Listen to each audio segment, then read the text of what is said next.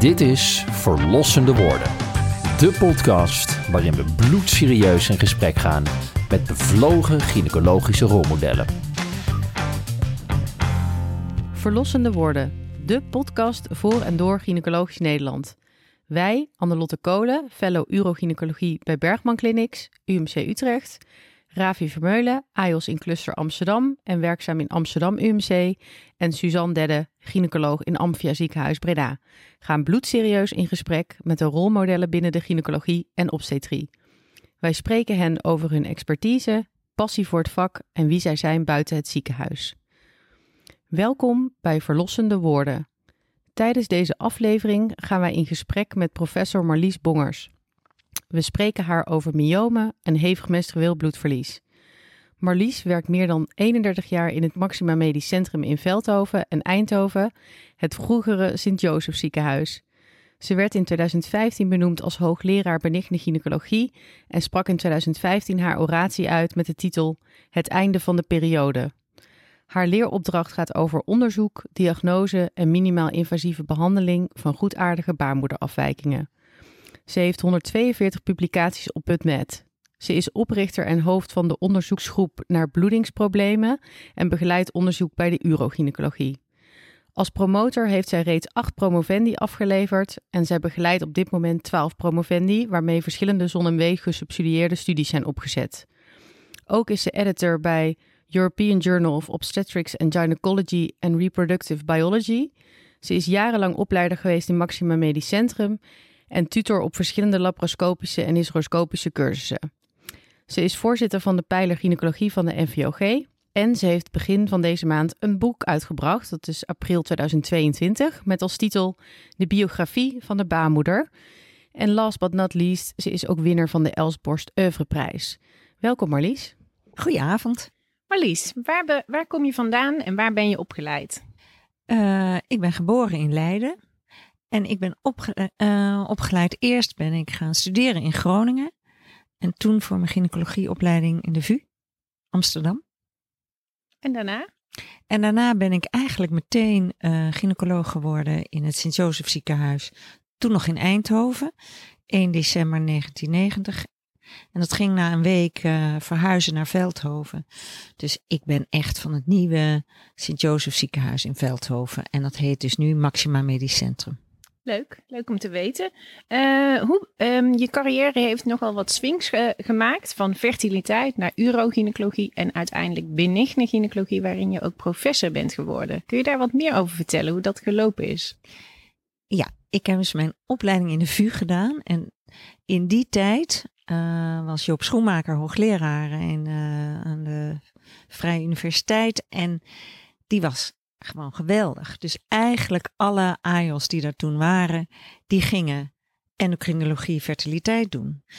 Uh, een prachtige maandagmiddagbespreking altijd. Dat was eigenlijk superleuk. Leerde je veel.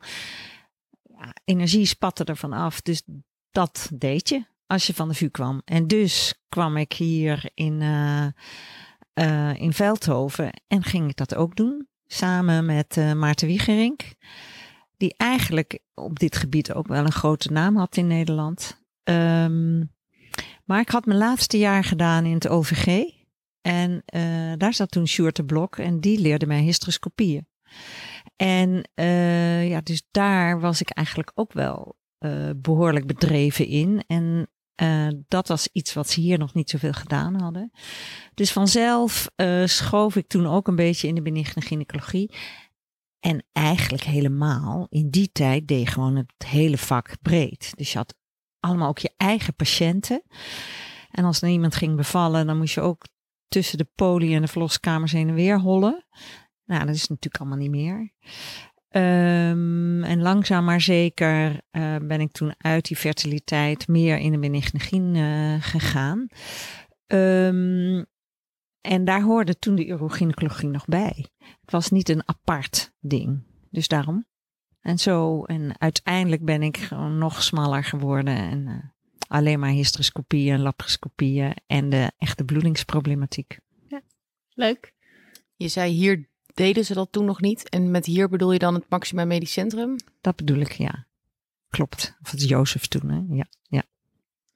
Nou, het onderwerp van uh, vandaag is uh, myomen. Uh, we gaan eerst even beginnen met wat achtergrondinformatie. Bullet points. Myomen zijn goedaardige tumoren uitgaande van het myometrium. Ze worden geclassificeerd van type 0 tot 8, afhankelijk van de positie van het myoom ten opzichte van het cavum of de serosa. Myomen kunnen tot in 25% van de gevallen klinisch tot uiting komen. Asymptomatische myomen worden in 70% van alle vrouwen beschreven. Myomen worden vrijwel uitsluitend voor in de reproductieve levensfase met een progressieve toename boven de 40 jaar gezien. De verzamelnaam voor bloedingsproblematiek is abnormaal uterien bloedverlies. Ook hevig menstrueel bloedverlies valt daaronder. Het is gedefinieerd als excessief menstrueel bloedverlies dat interfereert met de fysiek, emotionele, sociale en materiële kwaliteit van het leven van een vrouw. Pathofysiologisch kan hevig menstrueel bloedverlies ingedeeld worden in twee groepen. Hevig menstrueel bloedverlies op basis van een anatomische of organische afwijking, zoals myomen of stollingsafwijkingen, en essentieel hevig menstrueel bloedverlies zonder aanwijsbare oorzaak.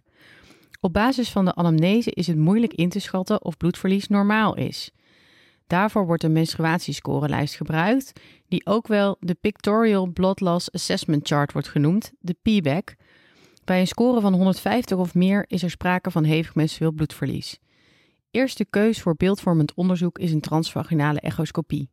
Een water- of gel-contrastechografie moet verricht worden bij het vermoeden op intracavitaire afwijkingen.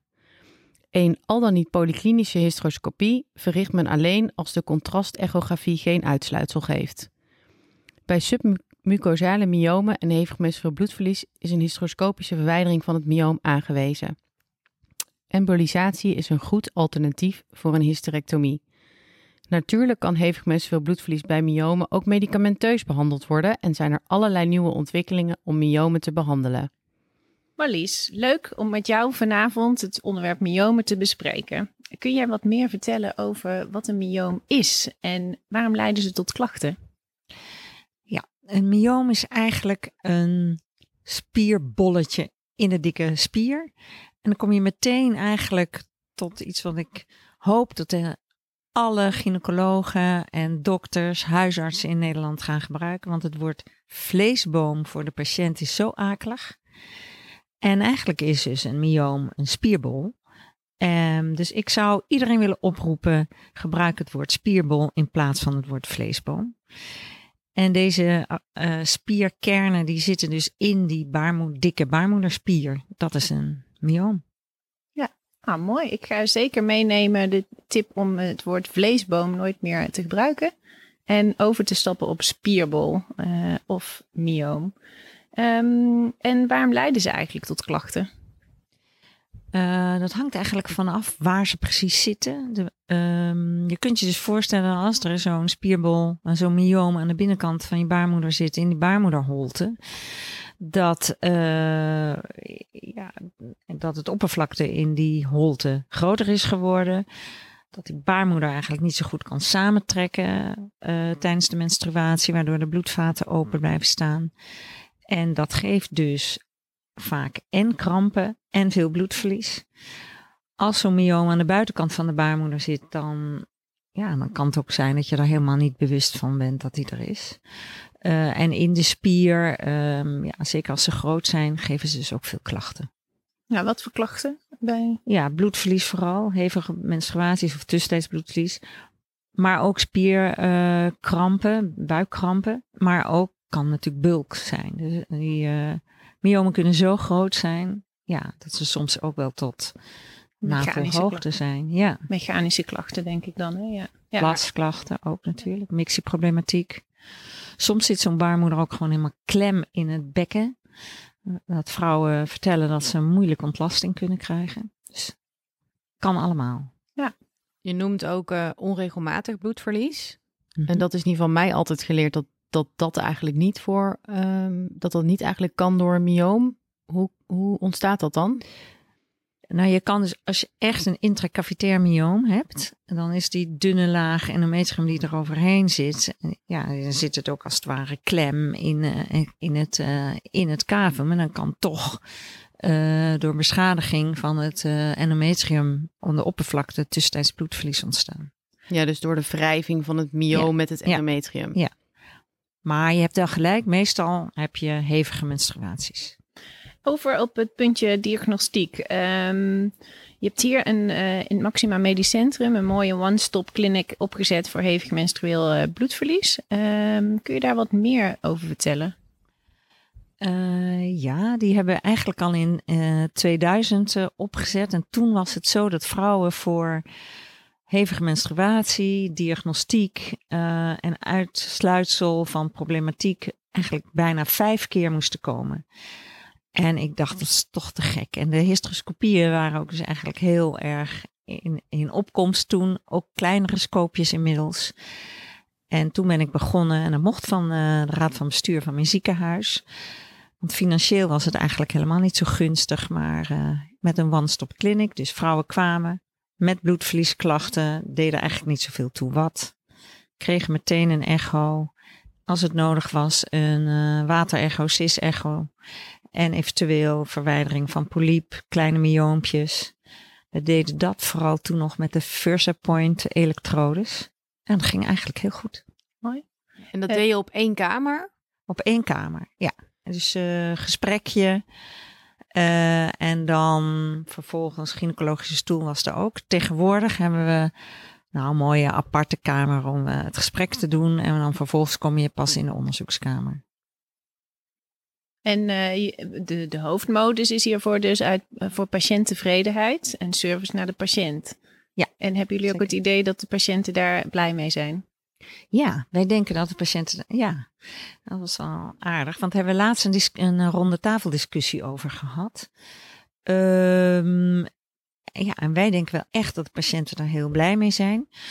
Eh, grote dingen, eh, bijvoorbeeld het doen van een Novasure, dus een endometriumablatie.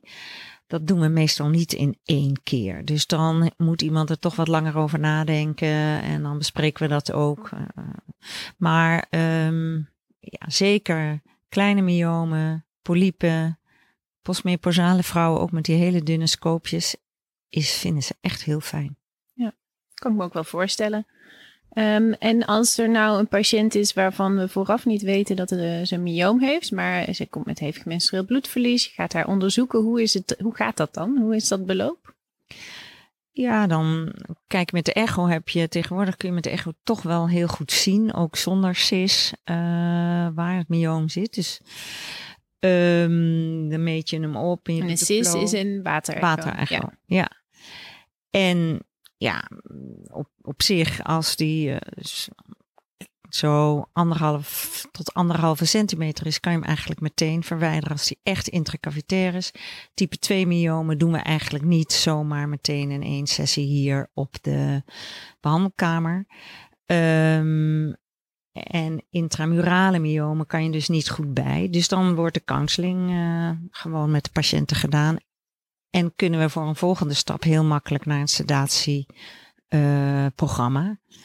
Eh, op een andere dag dan wel, weliswaar. Ik vind wel, eh, het is heel mooi, zo'n one-stop eh clinic. Ik vraag me af, hoe, hoe krijg je daar genoeg tijd voor van het ziekenhuis? Want ehm, de ene patiënt ehm, zal je wel meteen iets bij moeten of willen weghalen en bij de ander niet. Loop je dan heel erg uit? Of, of hoe werkt dat precies? Ja, wij, we hebben een half uur per patiënt. En soms ehm, komt iemand met hevig menstrueel bloedverlies, maak je een echo, normale baarmoeder, niks. Doe je counseling en krijgt iemand spiraal en hup, is dus in 20 minuten weg, zeg maar. Eh, en soms komt er iemand eh, met verdenking eh placentarest en die ga je meteen weghalen en doe je er drie kwartier over. Maar dat op zich gaat het eigenlijk altijd wel redelijk goed. Eh, heel soms ja, vlieg je dan natuurlijk de bocht uit, maar ehm, het, het middelt zich over het algemeen wel uit. En wie doen deze spreekuren? Ehm, we hebben eigenlijk nou zo veel doen we. Dus we hebben er twee spreekuren parallel naast elkaar. Eén voor de gynaecoloog en één voor de AIOS. En de gynaecoloog superviseert dus ook de AIOS als dat nodig is. Zijn drie verpleegkundigen. En als ergens een ingreep is, dan komen er twee op die kamer. En, eh, en dan is de andere verpleegkundige aan op de andere kamer. Ehm, en wij zijn met een geselecteerde groep van eh, drie, vier gynaecologen die dat doen. En de rest niet. Nee, dus af en toe een AJOS die dus direct wordt gesuperviseerd. Zijn dat dan differentianten of Nee, kan dat gewoon een reguliere Ja, zijn? dus, eh, eerstejaars eh, worden meteen opgestart op de behandelkamers en eh, zitten parallel. eh, en na het eerste jaar doen die hun histro's en eh, allemaal zonder problemen. Nou, wat goed. Heel Ja. leerzaam. Leuk. Ehm, even terug naar het onderwerp, myomen. Eh, de diagnostiek voor eh, verdenking myomen. We hebben het er net al even over gehad. Een waterecho. En daarna direct kijken met de hysteroscopie op de behandelkamer. Is er ook wel eens een indicatie voor een MRI? Eh, ja, die is er wel. Zeker als het een groot myoom is. Of een grote uterus. Dan is het met de echo soms super moeilijk om hem echt helemaal mooi in beeld te krijgen. In één stuk. En soms is dan zeker, eh, ook als je wil gaan behandelen, is het moeilijk om te vergelijken. Wat heb je nou, welk myoom heb je nou gehad als er te veel zijn? En dan, ja, dan doen we een MRI om te kijken waar zitten ze precies ook hoog in het cavum ten opzichte van het cavum om te weten hoe groot zijn ze, waar zitten ze precies en hoe eh, veel zijn het er. Oké. Ehm, de beste definitie van hevig menstrueel bloedverlies. De beste definitie van hevig menstrueel bloedverlies is eh, voor mij is dat je als vrouw zoveel bloed verliest dat je eigenlijk niet goed kunt functioneren. Dus los van een anemie of een P-back score. Ja, Ja. precies. En als iemand ook zegt, ik verlies zoveel bloed en ik kan eigenlijk niet, die ene dag kan ik gewoon niet naar de winkel, dan hoeft ze van mij niet meer per se eh, maandverband te tellen. Nee, ik ben het wel eens met als een vrouw niet kan winkelen, dat ze inderdaad niet goed kan functioneren. Nee. Ehm, behandelingen, een bruggetje. Ehm, de intracavitaire myomen. Ehm, hoe worden die eh, behandeld en wanneer moeten ze behandeld worden? Nou, intracavitaire myomen, en dan noemen wij dat dus afhankelijk hè, van type 0 of type 1. Dan liggen ze voor het aller, allergrootste deel, alle, in ieder geval in de baarmoederholte. Behandel je eigenlijk altijd wel. Want vrouwen komen dus met bloedingsklachten, eh hevig menstrueel bloedverlies. Je kan er eigenlijk heel goed bij, want je kan hysteroscopisch er goed zien. Soms dus op de behandelkamer hangt dus af van de grootte anderhalve centimeter is wel echt zo'n beetje de limiet. Eh, tegenwoordig met uh, shaver uh, technieken uh, kan er misschien nog wel wat groter. En uh, ja, die, de, of met resectoscoop. Dat zijn eigenlijk de technieken. Ja. En uh, doe je die dan ook polyklinisch of uh, op de OK? Of wanneer maak je die, die, dat, de onderscheid in? Ja, dus het hangt van de grootte af en de hoeveelheid. En uh, dus als het kan, doen we het direct dus in die ene sessie, sessie hier op de behandelkamer. Maar en als vrouwen het niet fijn vinden, doen we het onder sedatie. Ja. En altijd sedatie of ook nog wel eens algeheel? Of is dat met sedatie eigenlijk niet meer nodig? Nou, met sedatie is dat eigenlijk niet meer nodig. Algeheel wel hebben we nog wel eens dat vrouwen spinaal willen. En zeker als het een wat groter myoom is, als het ook een type 2 myoom is, uh, ja, dan zijn ze ook wakker en kunnen ze soms meekijken. Dat is ook wel een prettige uh, setting, vind ik. Ja, want en de, de Prosecco-studie, die doet daar onderzoek naar uh, uit jouw ja. werk. Um, daar is dus uitgekomen dat het, dat het voldoende werkt om het onder sedatie te doen. Want die studie vergeleek algeheel versus sedatie voor myoomresecties. Ja, um, inderdaad. Dus dat ging over de type 0 en 1.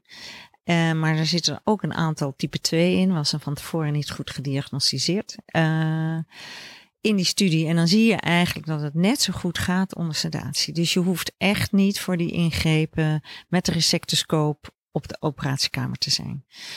Uh, dus in het begin uh, was, dat, was iedereen daar nog een beetje onduidelijk over. Maar ja, de studie laat het echt heel mooi zien.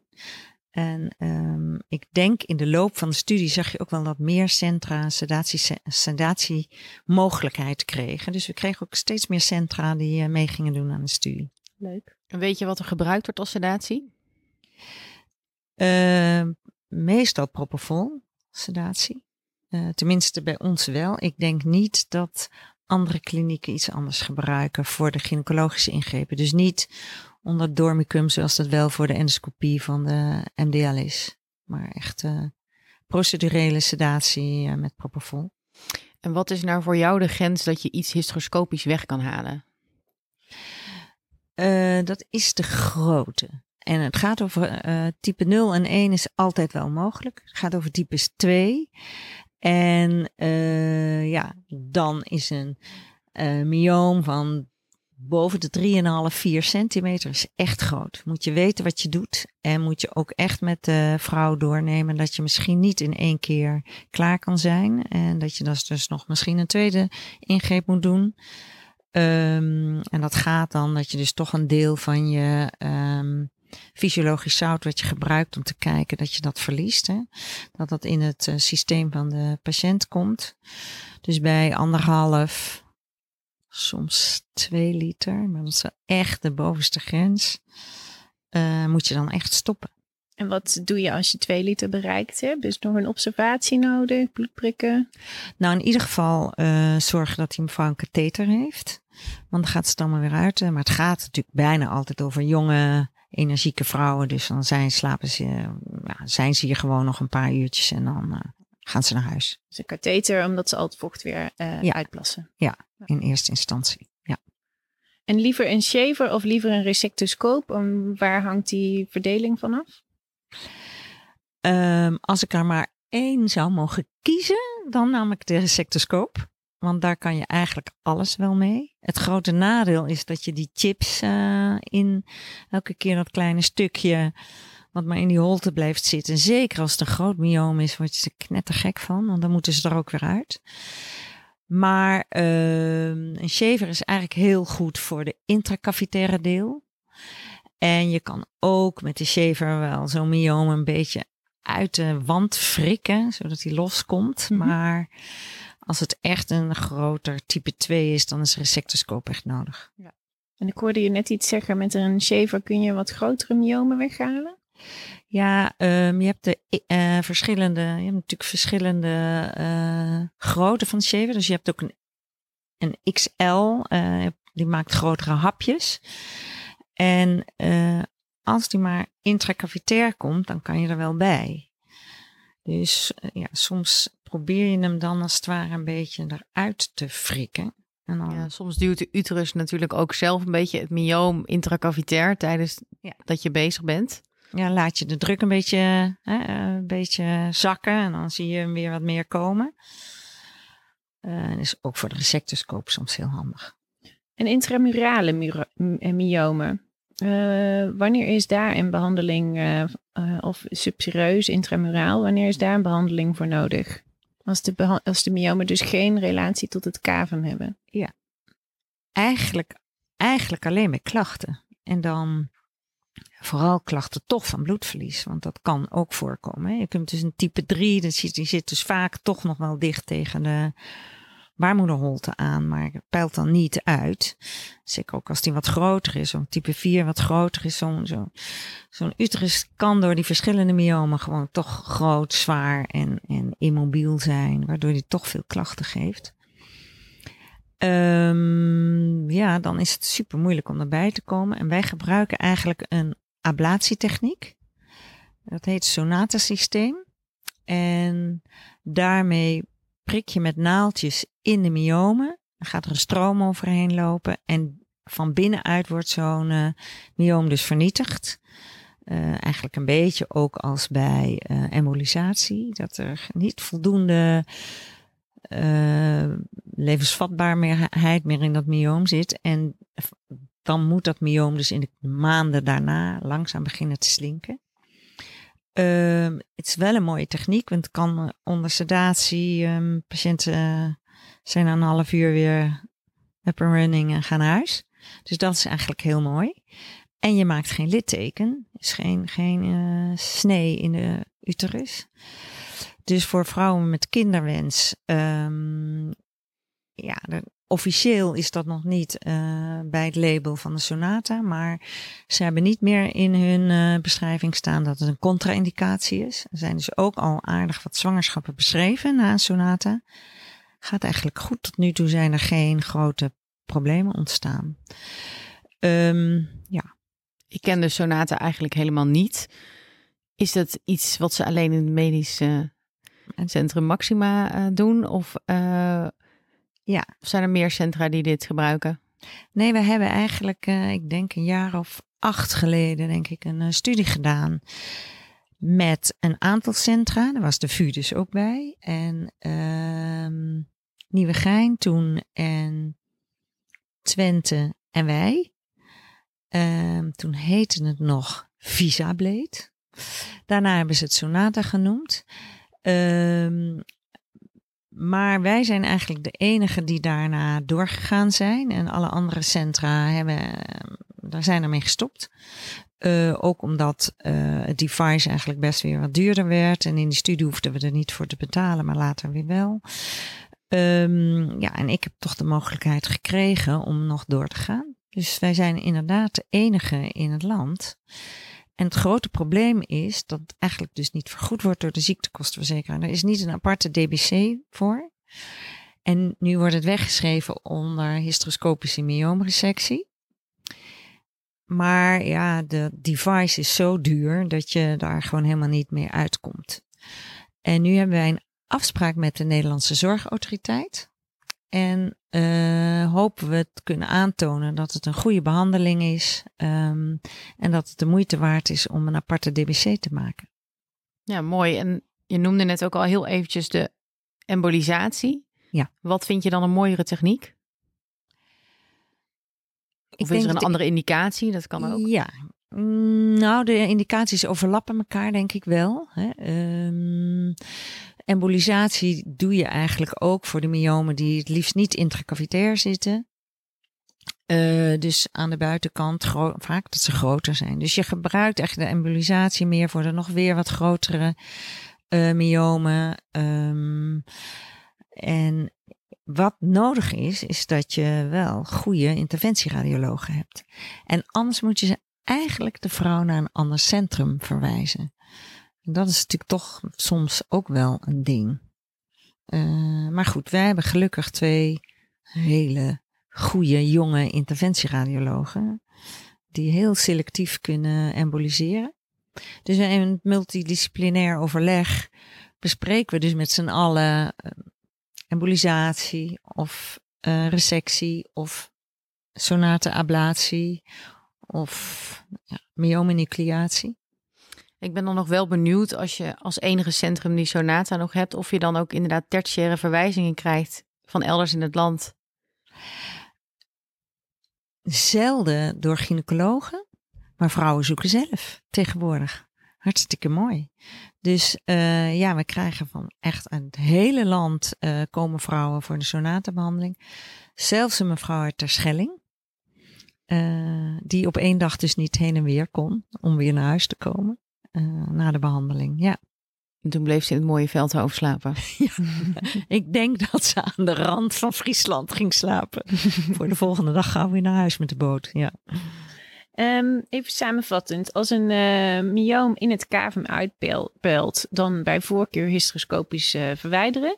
Eh, als dat niet lukt, dan komen we dus uit op technieken waar we het net over hadden, sonata en embolisatie. Maar ook myoomenucleatie is een van de opties eh, die wel eens verricht worden. Kun je daar wat meer over vertellen?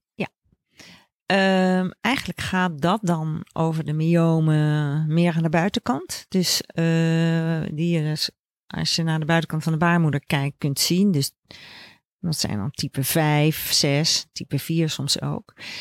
Eh, dat gaat vaak dus over vrouwen met echt een grote baarmoeder, veel myomen of grote myomen. En vrouwen die echt zo graag hun baarmoeder willen behouden. En dat hoor je eigenlijk toch langzaam steeds meer. Uh, afgelopen jaren is dat aantal wel enorm gegroeid. Uh, zwarte vrouwen hebben die wens echt heel vaak, dat ze hun baarmoeder niet kwijt willen. En dat zijn nou juist ook de vrouwen die meer kans hebben op myomen. Dus um, ja, dat doen we ook. Ehm, en eh, moeten we dan voorbehandelen met Lucrin eh, op dit soort, eh, om dit soort chirurgie mogelijk te maken? Nou, dat is altijd fijn als je kunt voorbehandelen. Myoom krimpt, wordt minder goed doorbloed. eh eh, de grootte is, wordt dus beter te overzien. En ehm, nou, wij doen dus veel laparoscopisch. Eh, ja, dat scheelt echt wel veel. Eh, dus wij behandelen eigenlijk altijd voor een laparoscopische of tomische myomenucleatie onze patiënten voor met eh Lucrin. En zie je dan ook minder bloedverlies? Ja. En gebruik je standaard bij deze operatie een celsaver? Nee. Dat is een leuke vraag. Nee. Want eigenlijk eh, wat we doen standaard is profilactisch eh tranexaminezuur. Eh, en ook van tevoren moeten we weten dat ze goed in hun AB zitten. Maar met drie maanden Lucrin op zijn minst van tevoren eh, is dat dus vaak wel. Ehm, ja. En wat we gebruiken is boeldogjes. Dus we zetten van die klemmetjes op de eh ovariële vaten en op de arteria uterina als we daarbij kunnen. Ehm, En hou je de tijd dan bij? Hoe lang die poeldogjes eh, op die plek zitten? nee, En dat gaat altijd goed. ja, we we sluiten niet echt, die boelders sluiten wel af, maar niet echt zo.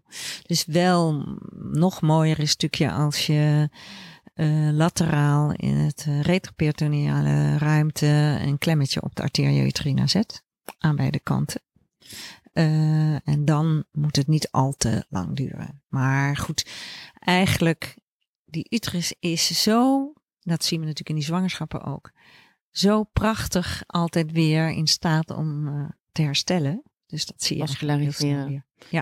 Ik vroeg me nog af, die Lucrin. Er zijn ook collega's die zeggen, ja, daar worden de myomen heel papperig van. Door de degeneratie die een beetje optreedt. Of vind je dat onzin? Ja, of, of wat je heel erg veel hoort, is dat je de grens niet meer zo goed vindt. Hè? Dus dat het kapsel niet zo mooi, dat hij niet zo mooi loslaat. Dat weegt voor mijn gevoel echt absoluut niet op tegen de voordelen van eh, minder bloedverlies en kleiner. En zie je nog wel eens dat je als je een type 2 tot 5 myoom hebt, ehm, wat natuurlijk ook invloed kan hebben op de kinderwens en daarbij dus ook het cavum opent bij myomenucleatie, dat je misschien ook bij het voorbehandelen met Lucrin dat je, dat je minder goed kan vinden. Nee, Eh, want dan is die denk ik echt heel klein geworden. Eh, dus, dat, ja, dus een type 2 tot 5 is dus vaak wel echt een groot myoom. En wat, je, wat we enorm hopen bij de Lucrin eh, voorbehandeling, is dat hij terugtrekt van het cavum. En dat je dus niet een snee door en door hebt. En, eh, dus we doen het altijd, proberen het altijd. En als hij dus zo klein wordt, ja, dan je hem niet kunt vinden, dan mm, ja, Dan blijft hij zitten. Nou, een hoop eh, technieken besproken. Ehm, is er eigenlijk nog wel ooit een eh, hysterectomie nodig? Ja, zeker. Want er zijn natuurlijk ook genoeg. Kijk, de vrouwen die met een grote uterusmyematose een eigenlijk voltooide kinderwens hebben, veel last hebben van dat ding, ja, dan is het onzin om een myomenucleatie te doen. Dus dan doen we een hysterectomie. Duidelijk. Ehm, eh, is, eh, wat kunnen we verwachten op dit gebied eh, qua inno- inno- innovatie? Is hier nog veel in techniek te verbeteren? En is er bijvoorbeeld ook ruimte voor de robot? Eh, om het laatste te beginnen. De, ro- de robot, eh, die is echt ook mooi om uh, te doen. Die heeft natuurlijk een prachtig eh, polsgewricht waar je goed mee kunt hechten en het goed mee kunt zien. Dus, dus ik denk ja, als er een robot in het ziekenhuis staat en je kan ermee overweg en je mag als gynaecoloog er gebruik van maken, dan is dat zeker eh, heel goed mogelijk. Ehm, wat kunnen we nog verwachten? we weten eigenlijk nog best heel weinig van myomen. Dus ik hoop echt enorm dat er veel meer nog duidelijker wordt. Waarom zijn ze er? En um, ik denk wel dat de ablatietechnieken een rol kunnen gaan spelen. Ze moeten het eigenlijk wel beter worden nog, vind ik. Uh, ik, ik weet op de lange termijn niet of vrouwen uh, met echt verschillende myomen er wel goed genoeg mee geholpen zijn. Beter in de zin van klachtenvrij of Klachtenvrij. kinderwens bijvoorbeeld. klachtenvrij. En het kan dus best zijn dat je dat myoom slinkt en minder groot wordt en dat je, nou, met kinderwens, dat je zwanger wordt intussen, maar dat het myoom toch weer gaat groeien op den duur. Of, ja. Dus ik hoop echt nog dat, we, dat er heel veel nieuwe dingen nog komen voor die myomen, zodat we ze bijvoorbeeld kunnen voorkomen of in een vroeg stadium kunnen behandelen, zodat eh, ze niet te groot worden. Genoeg werk voor de wetenschap dus nog. Genoeg werk voor jullie eigenlijk. Ehm, we hebben het gehad over eh, de ingrepen die we gebruiken bij ehm myomen. Eh, ook is er natuurlijk eh, medicamenteus vaak wat aan het bloedingsprobleem te, te doen. Ehm, daarbij gebruiken we hopelijk allemaal een consultkaart hevig menstrueel bloedverlies, waar al die opties in opgenoemd zijn. Maar ook ESMIA eh, is een behandeling specifiek voor myomen. En wat is, wat, wat is je zicht daar nu op? Ja, Esmia werkt eigenlijk, eh is een antiprogesteron en werkt natuurlijk eigenlijk heel goed eh, voor die myomen.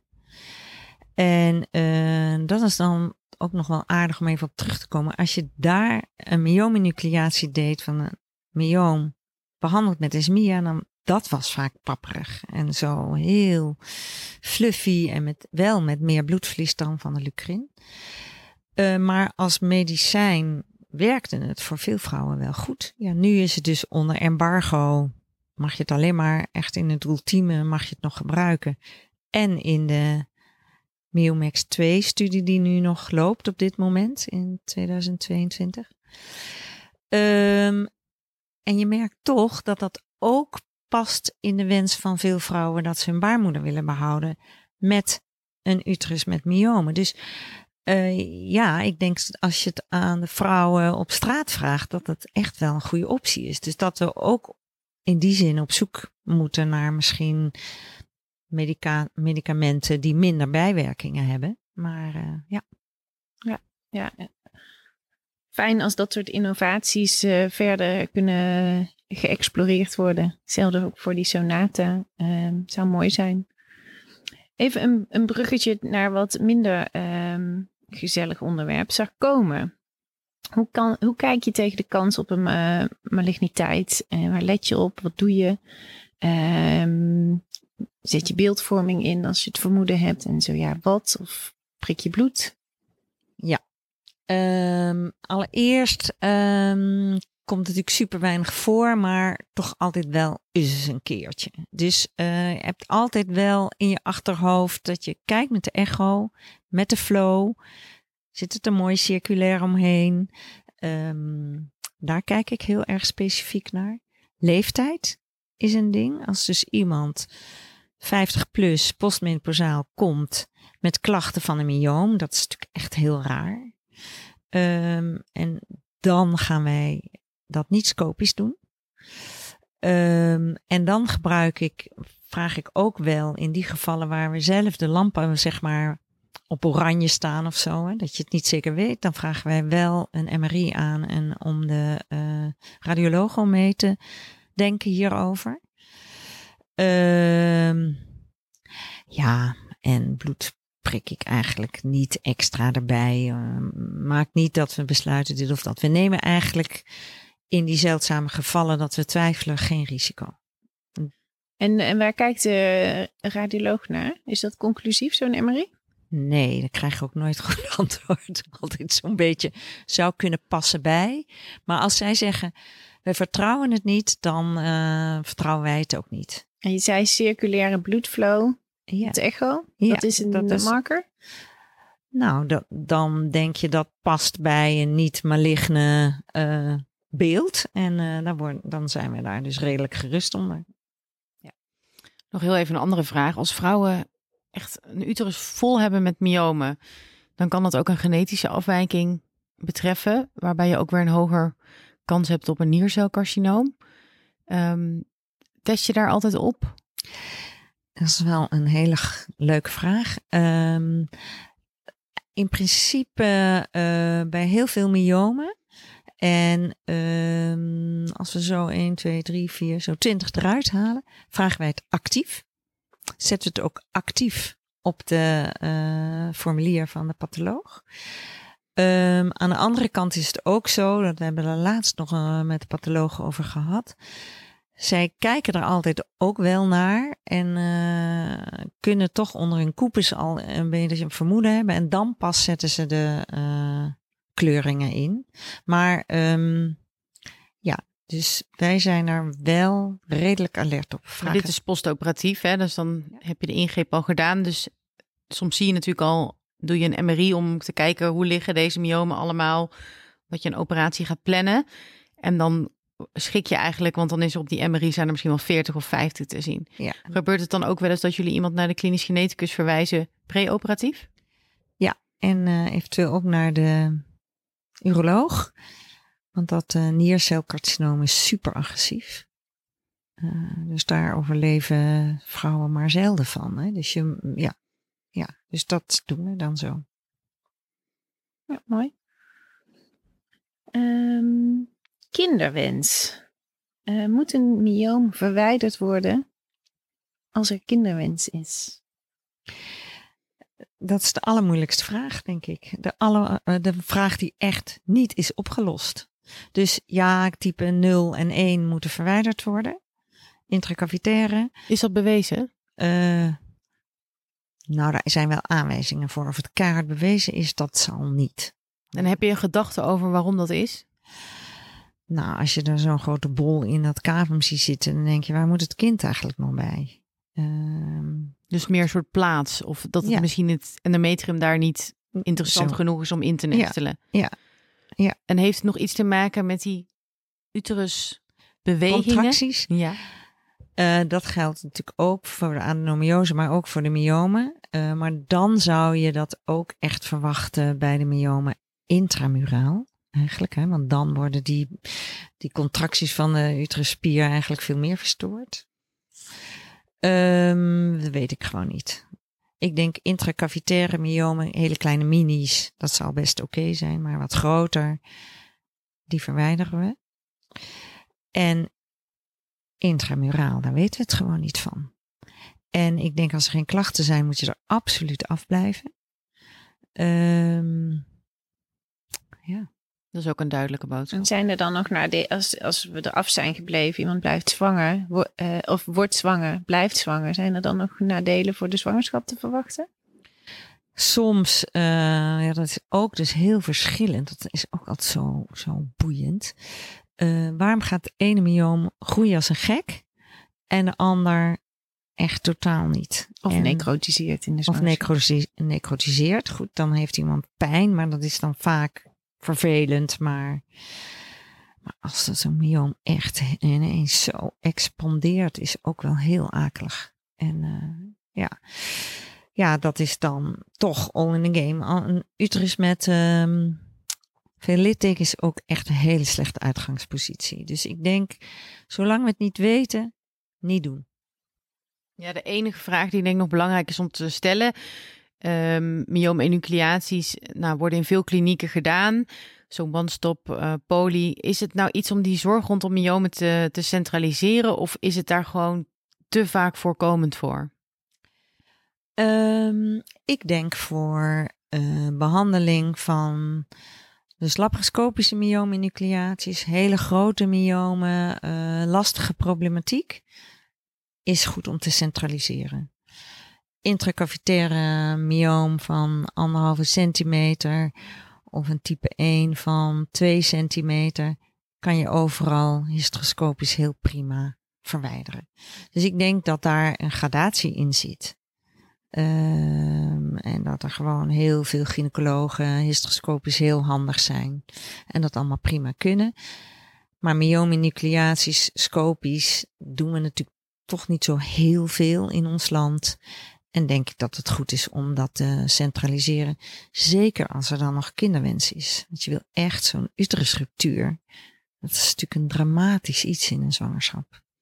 Ja, en lo technisch logistiek, um, is het dan iets voor de derde lijn en het uh, Maxima Medisch Centrum? Of uh, alle grote tweede lijn centra en de derde lijn? Of hoe zie je dat logistiek voor je? Um, nou, derde lijn wil niet per se zeggen dat je veel myomenucleaties doet. Dus ik denk dat je moet kijken naar de kliniek. Uh, Amsterdam UMC doet veel myoomproblematiek. Uh, OVG ook. Ik denk ook dat dat een uh, verwijscentrum is.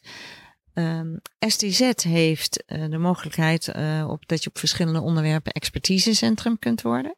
Dus dat is ook denk ik een maat. Dus wij zijn STZ expertisecentrum myomen en endometriose. Dus ja, als je dat hebt, heb je dus aan een aantal kwaliteitscriteria voldaan. Dus dat is denk ik ook een criterium. En er wordt dus ook altijd gezorgd dat er in die centra een gynaecoloog is die dus ja. deze uh, problematiek goed kan benaderen en beheerst, die operatietechnieken beheerst. Ja, je moet dus laten zien wat je doet, wat je kan, of je research doet. Uh, en je moet het eens in de drie jaar, geloof ik, opnieuw aanvragen. Dus je kunt niet in je vervolgens achteroverleunen. Je moet elke keer opnieuw laten zien dat je bezig bent en blijft en goed blijft. Terecht ook, hè, denk ik. Nou, Marlies, super fijn en leerzaam om te horen uh, van een echte expert uh, en wat meer te weten te komen over myomen. Maar nu willen we nog wat meer weten over jou. De ongestelde vragen. En komen we bij het punt van de ongestelde vragen. Daar komt hij. Nooit meer wielrennen of nooit meer skiën? Mm. Nooit meer skiën. Oké. Okay. Um, wat ben je liever? Professor of opleider? Mm, moeilijke vraag stel je. Wow. Um, ik was liever opleider en ik ben liever professor. En dat komt hoor? Uh, omdat ik natuurlijk opleider ben geweest. En nu zijn mijn uh, promovendi een soort uh, nieuwe kinderen. Zo voelt dat ook hoor. Ja. Als kind.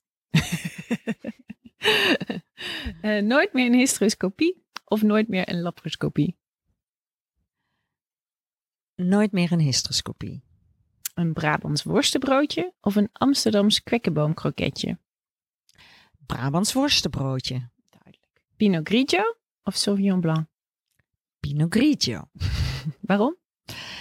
Lekker Italiaans. En uh, ja, eigenlijk is de allerlekkerste Italiaanse witte wijn is de Roero Arnais.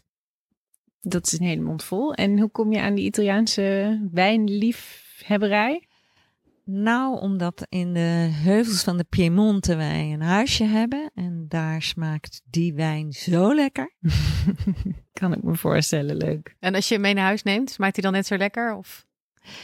Ja, smaakt hij net zo lekker. Dan krijg je toch weer dat even dat gevoel zo. En vaak is dat natuurlijk niet zo als je iets van het buitenland meeneemt. Maar nu kan ik dan toch me wel uh, lekker Italiaans voelen. Ja. Wat is je grote passie buiten het ziekenhuis? Ja, mijn grote passie buiten het ziekenhuis is wielrennen, maar vooral zo'n enorme kol op fietsen. Dus zo 20, 25 kilometer, Mont Ventoux omhoog en dan bovenop die top. Super leuk is dat. En dan geen zadelpijn?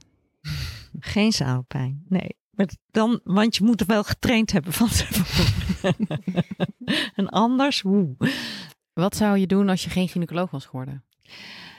Ja, ik denk toch dat ik dan, uh, want ik was eerst uitgeloot. Uh, ik heb dus een jaar biologie gedaan. En het laatste, en eigenlijk was dat vreselijk.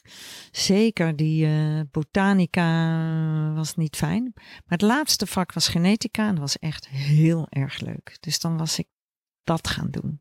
En hoeveel jaar heb je dat gedaan? Eén jaar maar. Dus, dus wel proppenduis gehaald? Wel mijn proppenduis gehaald, ja. ja. Geen schrijfster geworden? Geen, nee. Ik zou zeker geen schrijfster geworden zijn. Want daar heb ik, had ik gelukkig met mijn boek uh, Corine uh, van Zweden voor. Die schreef en ik vertelde. En zij schreef het allemaal op. Oké, okay, dit is een beetje inside information. Uh, dit gaat even over het boek wat Marlies samen met Corine van Zweden heeft geschreven. Ja, ja en dat is heel recentelijk uh, gepresenteerd. Vorige maand, denk ik, april 2022. En waar gaat dat over? Het gaat over de baarmoeder. En het heet de biografie van de baarmoeder, maar het gaat over de baarmoeder. En het is geschreven voor alle vrouwen en alle mannen van de hele wereld. Omdat uh, blijkt dat, dat mensen toch heel weinig van die baarmoeder weten. En we staan allemaal leuke weetjes in. En leuke verhalen van vroeger. En uh, grapjes, maar ook serieuze patiëntenverhalen. En een heleboel gewone informatie.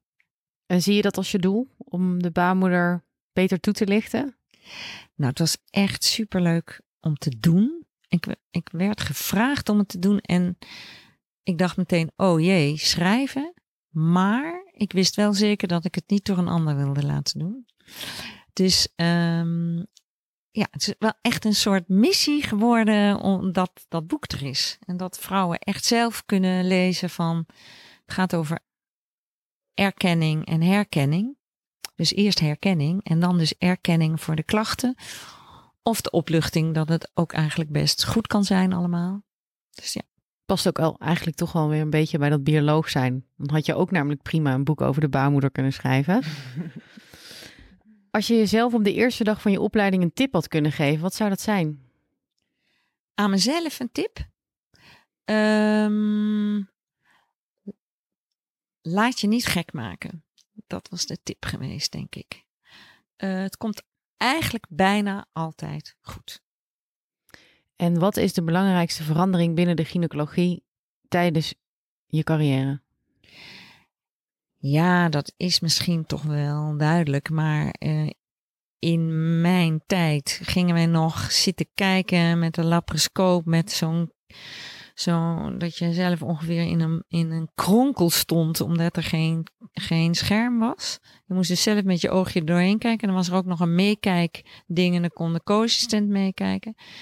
Dus dat laparoscopisch opereren met uh, scherm, camera, prachtig beeld, 3D, dat is echt wel heel erg winst in mijn carrière geweest. Dus als wij zeuren over nek- en rugpijn, dan zijn we eigenlijk een stelletje aanstellers.